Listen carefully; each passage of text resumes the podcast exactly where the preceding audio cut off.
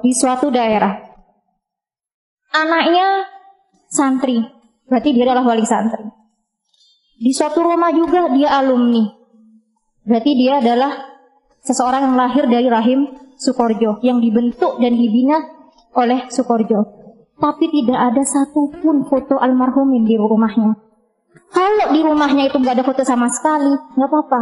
Tapi justru majang foto kiai lain, bukan majang gurunya.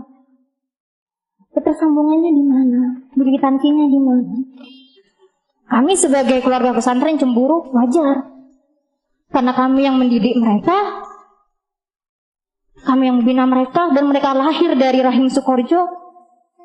Tapi tidak ada satupun foto almarhumin, foto Kiai Sa'id tidak ada, foto Kiai Samsul tidak ada, foto Kiai Fauzi tidak ada, tidak ada foto para pengasuh di rumah itu. Tapi majang foto pengasuh atau Uh, guru dari pesantren lain. Ini kan sama halnya dengan anak tidak mau mengakui orang tuanya, ya kan?